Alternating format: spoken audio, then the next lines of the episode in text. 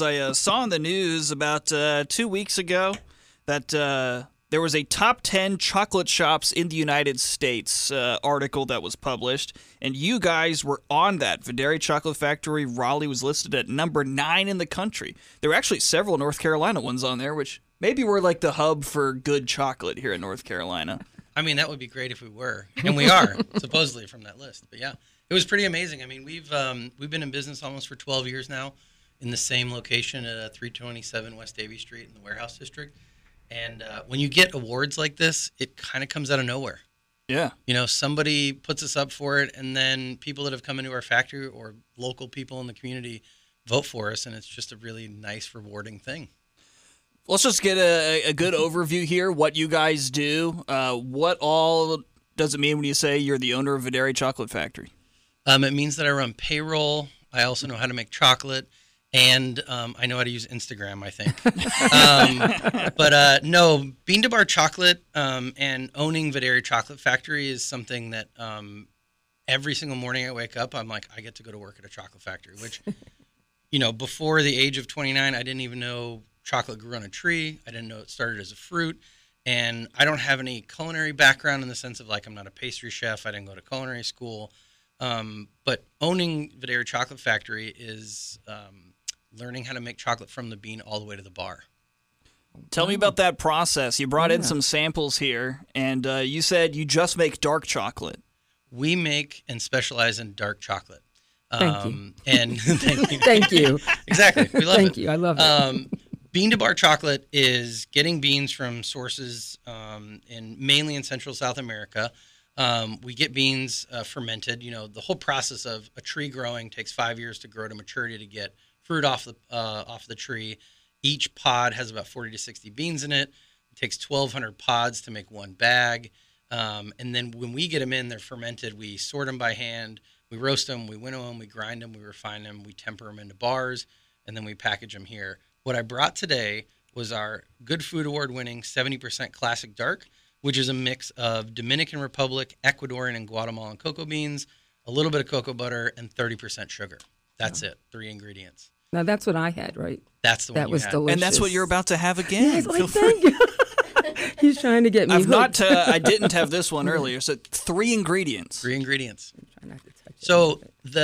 The interesting part about what we do is we're trying to make a fruit-forward chocolate-flavored chocolate. I know that sounds corny, but growing up on, you know, eating, you know, store-bought candy bars and, you know, peanut butter cups and all that kind of stuff, when you get into dark chocolate, I mean, you can make some chocolate that is just knock your face off, like citrusy, acidic, very, like, bright flavors. Yeah. But for what we want to do is we want to build the 70% classic dark chocolate because that's what covers all the bonbons, the caramels you eat and the ganaches and all that kind of stuff. But also we sell a lot of our chocolate to bakeries, breweries, coffee shops, and restaurants, and they make delicious desserts with those things. So what we're kind of building is a foundation for all those, like, fun, different flavors. Like, a good example is, like, you can actually go down the street here, a Union Special Bread Shop, and get a chocolate croissant made with our chocolate, you know, our 70% dark chocolate. You can also go to Pool's Diner and get a delicious, like, chocolate cake. And then you can go other places to, like, black and white coffee shops and get a mocha made with our dark chocolate. Wow. So I use it as a very cheesy way of saying it is that I'm trying to be a chocolate lumber mill, and you can be a house builder and make a delicious house out of chocolate. And so you answered one of my questions, where do you distribute? Is it primarily to other businesses, or do you do it just from the Davie Street location? I can go down there and say, hey, give me some chocolate, and I can buy it as a consumer 100% as well. So the majority of our business is at 327 West Davie Street, and you can come in there. You can actually take a self-guided tour. Black and White Coffee Roasters has a shop in our store. Can I make chocolate? Would you let me? Is there other?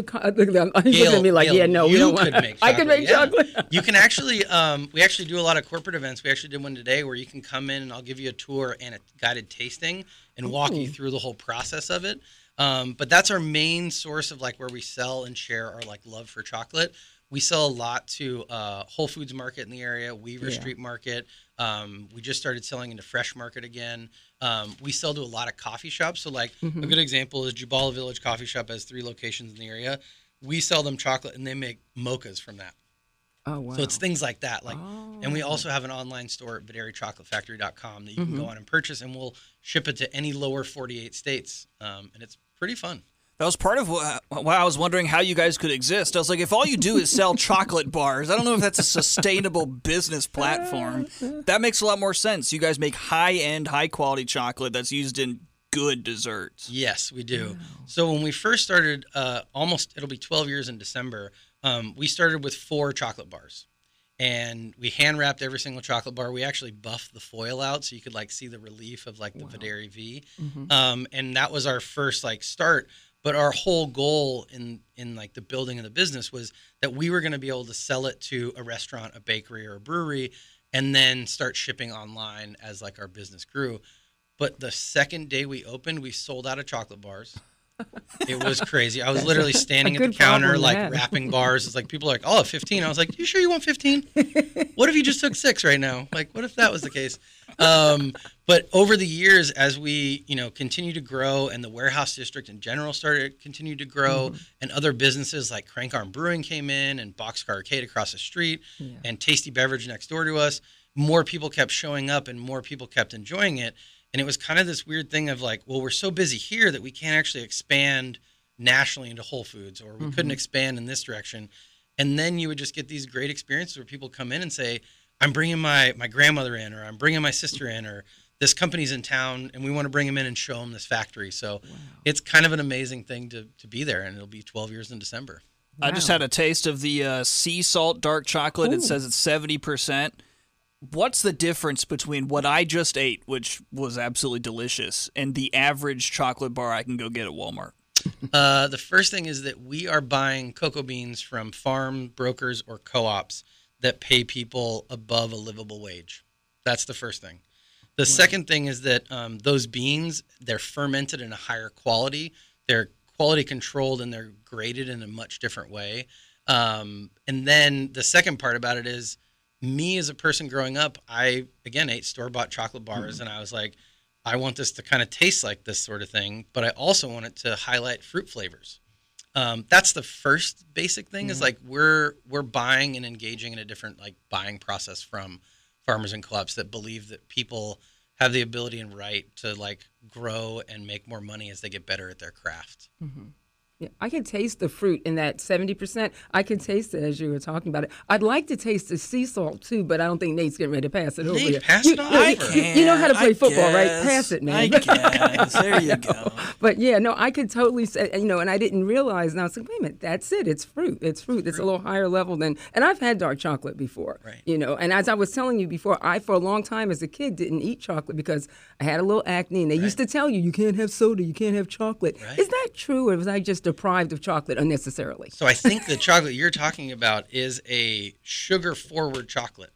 Like if you look at a store-bought chocolate bar, the fifth word sometimes is the word chocolate. And the first or second ingredient is sugar or milk powder or something like that. So that is more, I would say the better way of putting it is the first thing on those ingredients is sugar or corn syrup in some cases. That's probably why you couldn't eat it.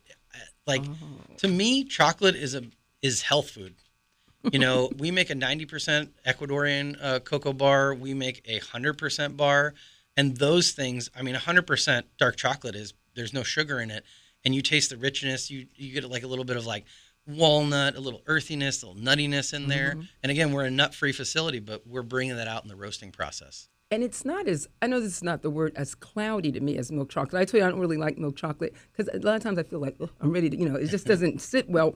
And this is so clean tasting. Does that make sense? Yeah. Or maybe it's not as milky. I don't know. And I love milk, so I don't even get why I don't like milk chocolate. But this, to me, dark chocolate is much cleaner. Yeah. If for lack of a better word, I'm not a chef either, so I don't know what to do. I'm not either, but I'll try and on the radio explain this. If you think about like a flavor arc, a lot of things you eat are like it tastes like this, and then it kind of goes away in your palate, or like you're saying, it's a little bit cloudy, and you're like, what am I tasting, or what is this kind of thinking?